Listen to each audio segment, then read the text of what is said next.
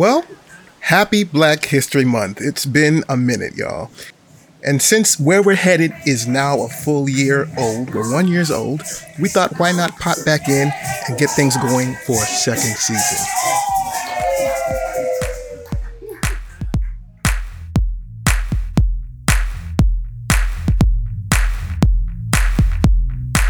Hi, this is Alessandra, and you're listening to Where We're Headed.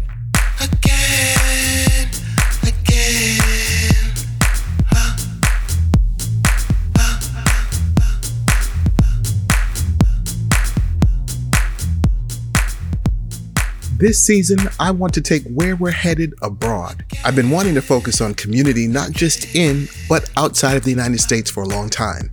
How is the story of dissent being told in other countries and other regions? How does the narrative change? How is it similar? We're all about to start finding out. In this interview with John Matirko of the Satanic Estate and the Lupercalia Festival. Today, a short bit on the demonization of African culture in the West Indies.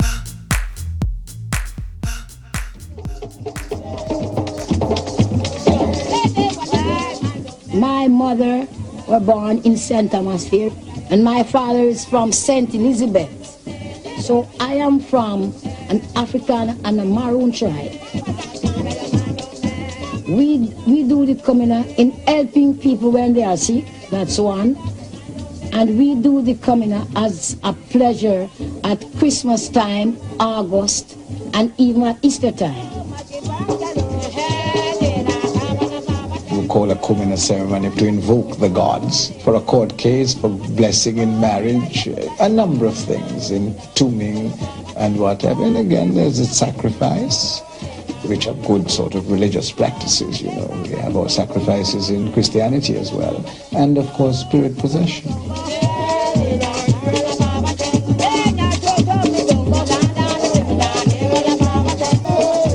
Sometimes when we pray Kumina, we are tuning.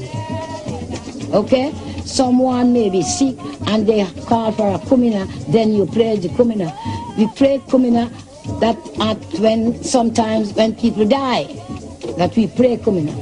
The black and white communal is when you have anybody dead and making a prayer for them. Okay, you use the black and white and candle. That's the time of kill the goat.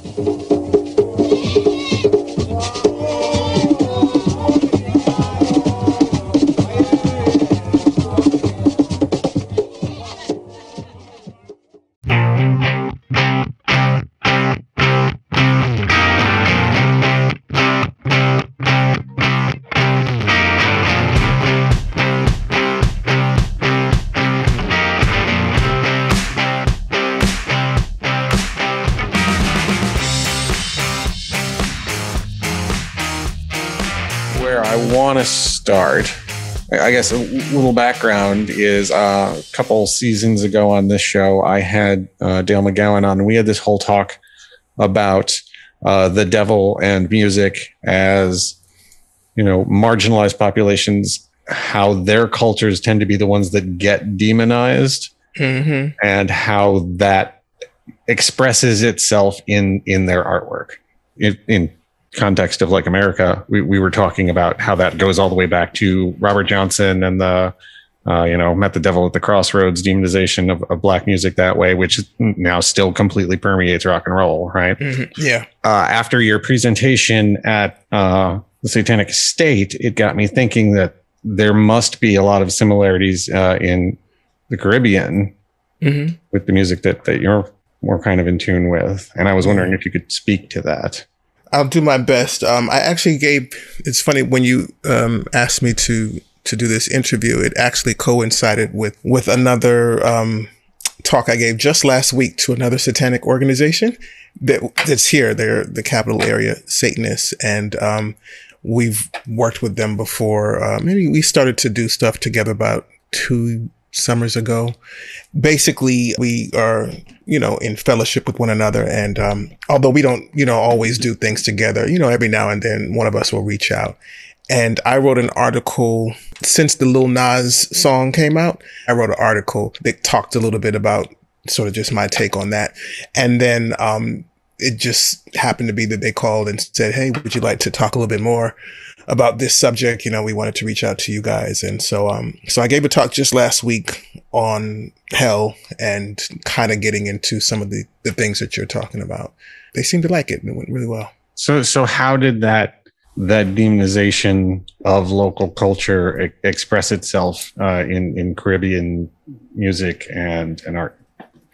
So there is there's sort of a paradoxical relationship to West Indian people, generally speaking, and the devil, in the sense of uh, the Christianization of the culture uh, and what was essentially the experience that the Africans would go through just as enslaved people. Christianity was sort of, you know, right alongside of that process, especially as the islands became more and more established.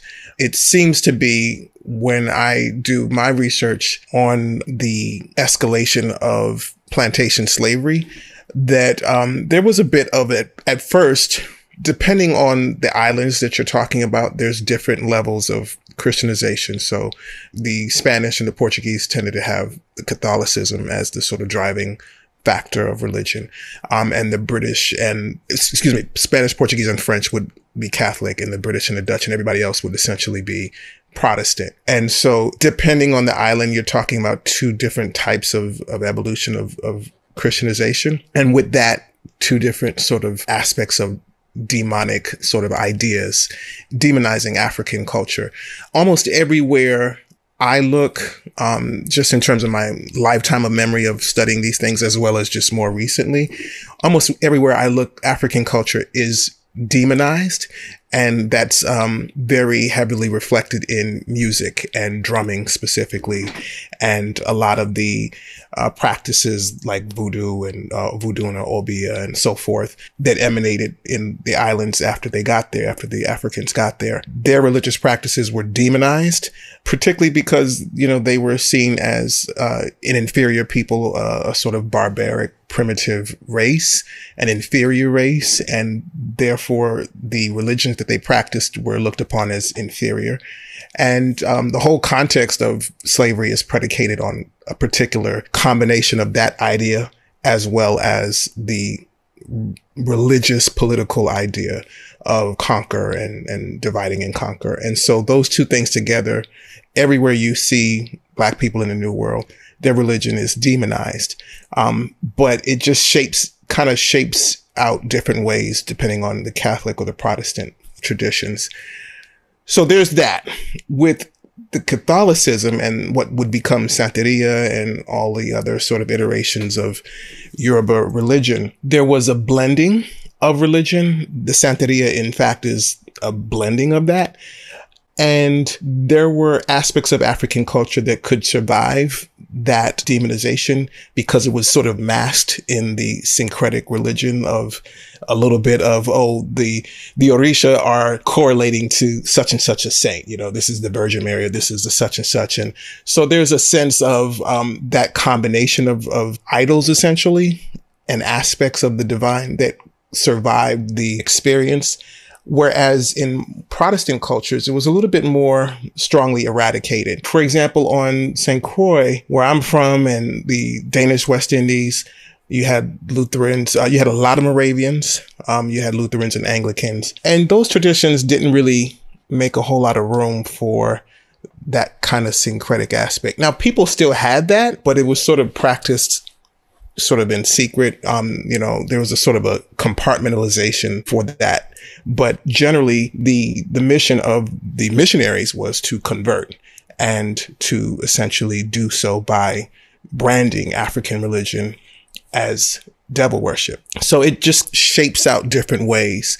We do have some traditions in the Danish West Indies. Uh, Jumbi is sort of the one of the spirits. Is we talk about Jumbi as sort of it's a part of the folklore. And I was actually just reading something today that was talking about Jumbi. I remember growing, growing up with Jumbi. Jumbi was very much an African sort of good and bad spirit. And it's it can kind of have a lot of different meanings. It's sort of a catch-all in some ways, but it's definitely something that's African derived, and it is certainly still regarded as like the spirit, the spooky kind of spirit. And there are all kinds of jumbis. There's all kind of folklore and stuff that kind of has sort of uh, been passed down from generations about Jumbi. And we do have Africanisms in the in the interview we did you know, we I talked about you know carnival and I talked about the Mokojumbi and I talked about obviously a lot of the um, aspects of carnival culture that are very much African. So we do have a lot of Africanisms, but as far as demonization, it's a little bit different than say like in Haiti or in Jamaica. Also, St. Croix is a smaller island,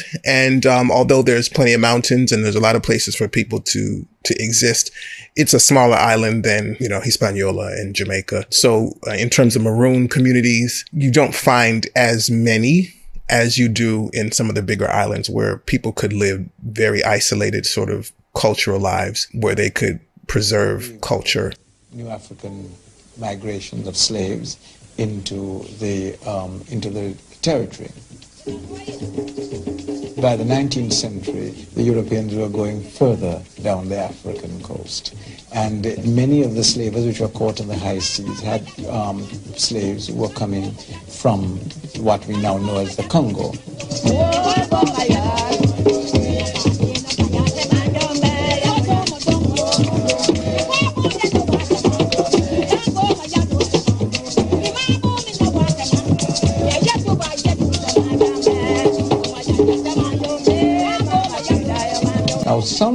These people um, came to Jamaica after 1838 as indentured laborers. And one tradition has it that um, the, the Kumina religious cult came in at that time. And hence the recency and the durability of the deep Africanity, if you like, of that particular ritual.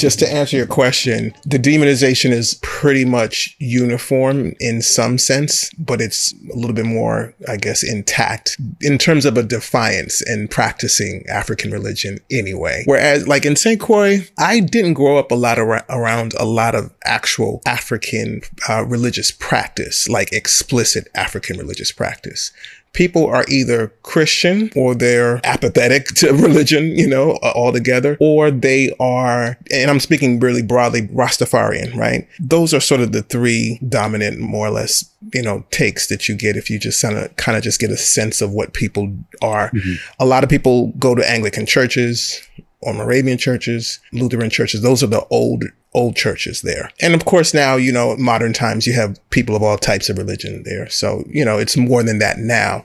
But in terms of colonial and post colonial populations, you're generally talking about Christianity or later on Rastafarianism. There's not a lot of established sort of African religious practice there. There are remnants of African folklore and so forth, but not like, it's not like if you go to Haiti, you can find places where people are having, you know, sessions and so forth right. of stuff. We don't have that, that I know of in St. Croix, St. Thomas, or St. John in, in our modern time. Right. But, but it's kind of, it's kind of stuck around in stuff like, you know, uh, African rhythms in the music and yes, like that. Yeah. Yeah. And so in that sense, it's not considered demonic because it's just enough for it to just be uh, of a cultural importance. It's not enough to draw contrast in the way that if people were actually practicing, it, it, it's not enough to sort of actually rise to that level of like, okay, we need to call this demonic. But that's that's really specific to to the the landscape of the island. Jamaica is a different story. Um, there's there's a lot more of obeah there, and there are some aspects of a syncretic tradition there, but there's a little bit more of a of an actual sense of demonization. There's there was a lot of missionary work that went into colonization of Jamaica, and like I said, Protestant missionaries. Later on, uh, there would be all kinds of Christians there. There's Seven Day Adventists and so forth, and those traditions are very very specifically oriented towards demonizing African traditions. There's not a whole lot of wiggle room there to have a syncretic kind of tradition. It's it's either Christian or it's not. And if it's not, it's demonic. So there may be people that practice African religions or some sort of derivation of that, but they are doing that in a way that's outside of the Christian mainstream, and therefore that's demonic. Mm-hmm. Um, you know. Sorry, it's a little long winded. no, that, was, was, really good. I, it's a half hour show and we're 20 minutes in already. Where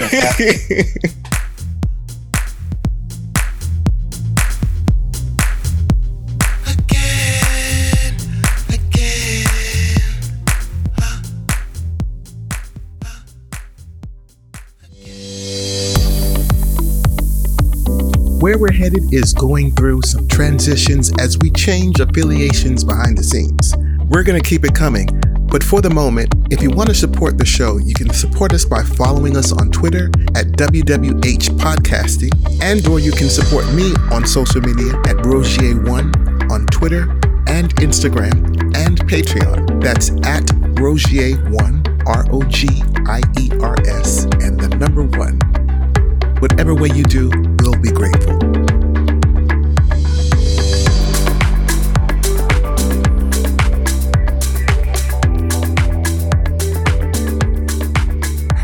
This is Reggie, and you're listening to Where We're Headed.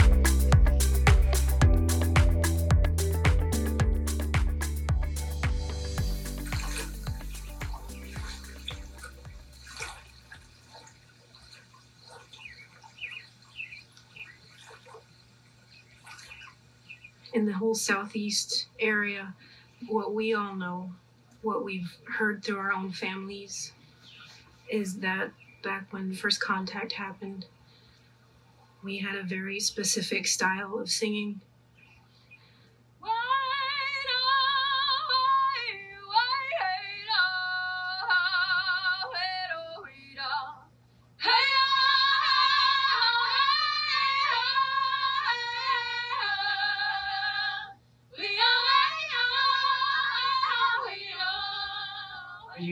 the spirit of some of the old music before plantations and slavery and so forth and colonization.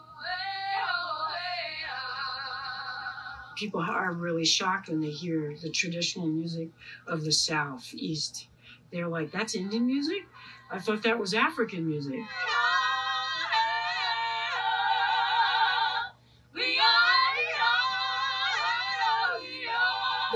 The southeast itself informs the sound. We hear the birds here, we hear the water here, the rivers, the canoe songs, and that informs what comes out of our mouth. All of American music that came from the South was informed by our land and therefore by us.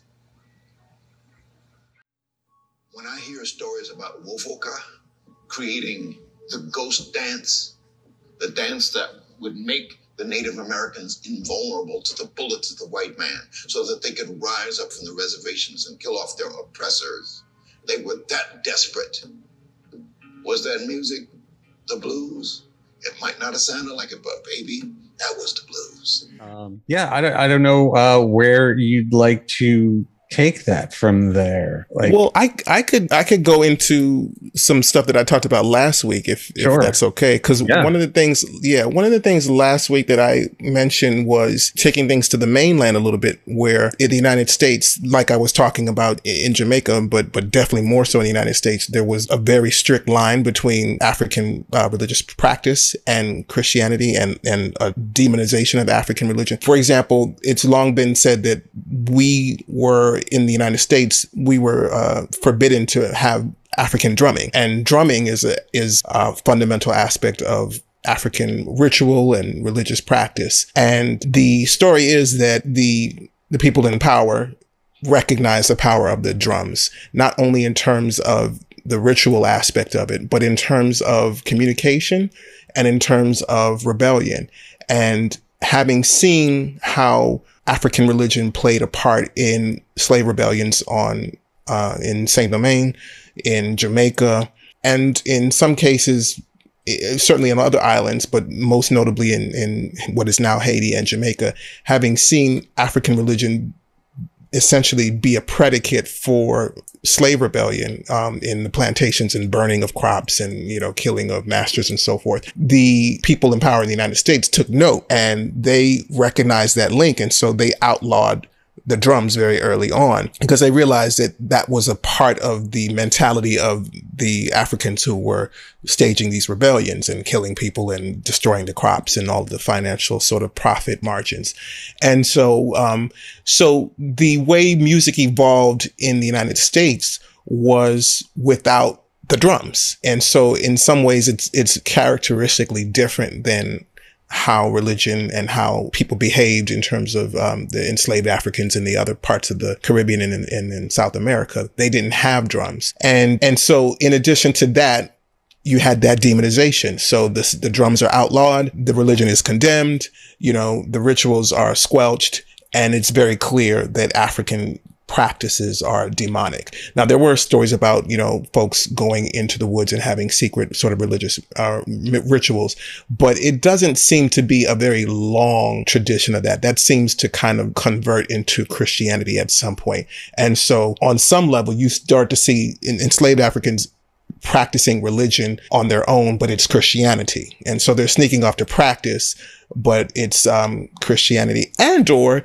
it's just to have a good time. Um, Christopher Cameron wrote some accounts of, of some of the behaviors of, of people in plantations in the 1800s who were doing things on Sunday and they weren't going to church. So there's some people who are practicing Christianity. There's some people who are not practicing Christianity at all, but it's very clear that they're not practicing African religions. They're not doing what folks were doing in Haiti or in other places in Jamaica. They're not doing, they're not, you know, singing songs to Shango and stuff like that. They don't have the drums. Um, so there's a, a implicit bias that African traditions um, and African identity is by its very nature demonic. And especially if it drives you to rebel against the slave masters, it's definitely demonic. And as Christianity grows, that tension is ex- is is extended as more people Christianize and as the um, African Americans establish Christian churches like the AME Church and so forth you start to see a sense of association with secular and the sacred being the secular is demonized and the sacred is is not. And so as the blues and i'm fast forwarding but as the blues becomes more popular you have that tension between that being secular music and therefore demonized versus the spirituals and all of the traditions that come but from pulling heavily from a lot of that gospel music too. It, exactly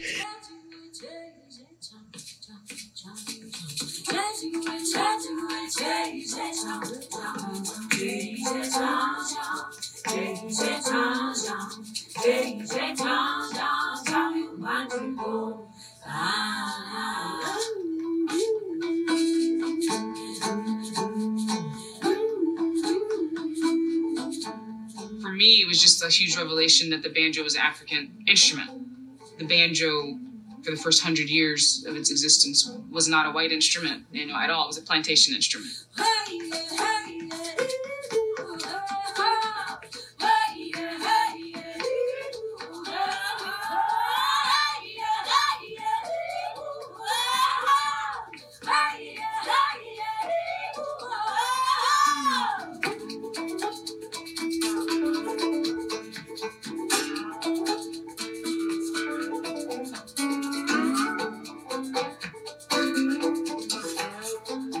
Music is very much what you would hear. It's I've heard people call it pre-blues. And so it really sounds very much like the roots of blues music.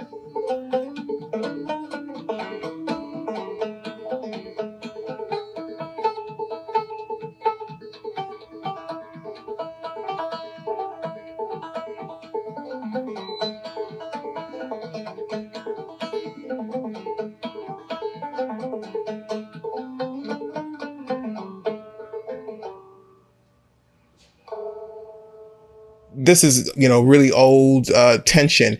And it's funny because so last week i was talking about thomas dorsey. Thomas dorsey is the father of modern gospel essentially. He's he's regarded as the father of modern gospel music. He's the author of or the composer of uh, "Precious Lord, Take My Hand," which is the song that was Mahalia Jackson's signature song. It's the song that motivated Martin Luther King and, and inspired him and lifted him up in the civil rights era. And she would sing that song to him, um, and it became you know an iconic song for her as well as so many other gospel singers to come. And it's considered canon. Like today, Precious Lord Take My Hand is canon. It is every bit as sacred as Wade in the Water or as Swing Low Sweet Chariot or any other Negro spiritual. And yet Thomas Dorsey was a blues musician. He's in the Blues Hall of Fame. Like the American Blues Hall of Fame, Thomas Dorsey is inducted into the Hall of Fame as a blues musician. And he comes from a tradition that is essentially demonized. But he was, you know, riding that tension and he played, you know, blues in his earlier career. And at some point, you know, he was doing blues and church on Sunday. And, you know, like I said, the song was popular and, you know, he ended up kind of riding into his career on the, the hills of gospel music and creating what we call the canon of gospel music, modern gospel music. And he comes from art form that's considered demonic. You know, it was this, it was the, the musicians of juke joints and drinking and beer and ill repute. Mm-hmm. And he is, um, so there's always that tension. And then you, all of the rock and roll singers, I mean, Little Richard and all these other people that come out of gospel music that would go on to become blues and rock and roll musicians, they're all blues and rock and roll musicians that were also church musicians. So there's a weird kind of tension there that sometimes it, it, it's it, it's a blending of both worlds in terms of what's considered demonic music, and it's always been there in terms of um, you know the African American traditions. You know, it's but it, I'm pointing it out that it's it's subjective, I guess is what I want to say. Mm-hmm. You know, ultimately it's it's a subjective thing to call something demonic music because we have these hardline examples of people who basically form the contours of gospel music and they are demonic essentially if you consider that to be demonic but they give us the soundtrack for the sacred. So um, it's a it's a bit of a paradox Music there. by native people presented a threat was seen as dangerous and people were arrested. Singers and dancers incarcerated for performing this music, treaty guaranteed rations withheld from them. The federal government begins passing law after law in an effort to control Native people in every way that you can imagine.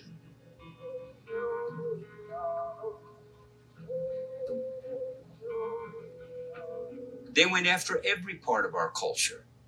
So, of course, they're going to go after the music because it's an integral aspect of our culture. Because back in that time, in those times, everybody had a morning song to greet the day. They were songs of ancestor. They were songs of the old way. Also, a lot of gospel music is really, really influenced by Native American music of the Southeast Indians. Uh, historians, musical historians, can draw real connections to the drum patterns and to a lot of the four four you know uh, you know quarter note sort of rhythms you know and so forth to what became gospel music. A lot of the vocal sort of uh, melismas and things like that are essentially what you could hear in the native american powwows and so forth. And mm-hmm. so it's interesting that all of those things are in what is gospel music and at the same time it's considered to be music that has elements of the demonic that has converted into the sacred well, that was great. I was just getting started. but no, it's really interesting. There's um uh, on that last point with the Native American roots of gospel music and and rock and roll. Um, if you're on PBS, I believe it's Independent Lens. There's a documentary that came out recently that talks about that. And um, if I find it, I have some footage of it. So um, I guess all that to say black music has always been demonized before rock and roll. It's been politicized. It's been politicized for the furtherance of control and the dominance of, of black people in terms of their position in the class and social hierarchy and in in a, a, way of control for maximizing economic profit for the colonial settlers who were here, whether we're talking about in the states or in or other places in the islands, but especially in the states, it's it's always been politicized and demonized, and so um, there's a lot to look into on that subject. Yeah, well, thank you so much for coming on. We really appreciate. Uh, where can people find you if they want to find out more? Sure. So, um, if you want to find me, um, I'm an artist, I'm a singer, I'm a songwriter, and also an activist. And um, and so my website is fibbymusic.net. That's F I B B Y M U S I C.net. That's where you can find all my work and all the various links to my YouTube's um, shows and past records and so forth. Um, and also what I'm doing now. Great. Cool. That was fun. Thank you so much for inviting me. I appreciate it.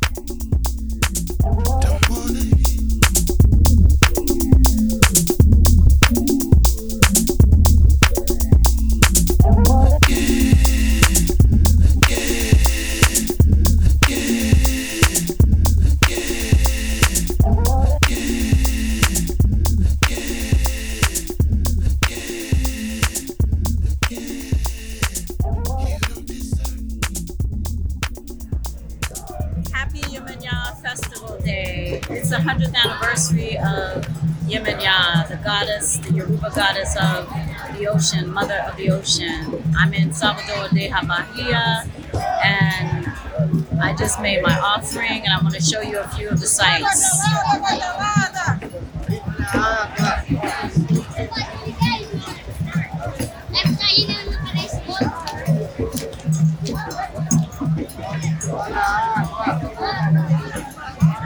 I'm so grateful to be here. So very grateful to be here. I give thanks to Mama Yemenya, Mama Ochun, Papa Ogun, Papa Ochosi, the four Orisha that I'm connected to. It's beautiful to be here. Well, that is it for this week and for the first episode of our new year and new season of the Where We're Headed podcast. As mentioned before, this season we are taking the show abroad, so to speak, and we're looking at all the varieties and dynamics of religion, culture, history, and dissent taking place, not just here in the United States, but in Africa, South America, Latin America, and the Caribbean. So stay tuned as we go abroad. See you next time, and happy Black History Month.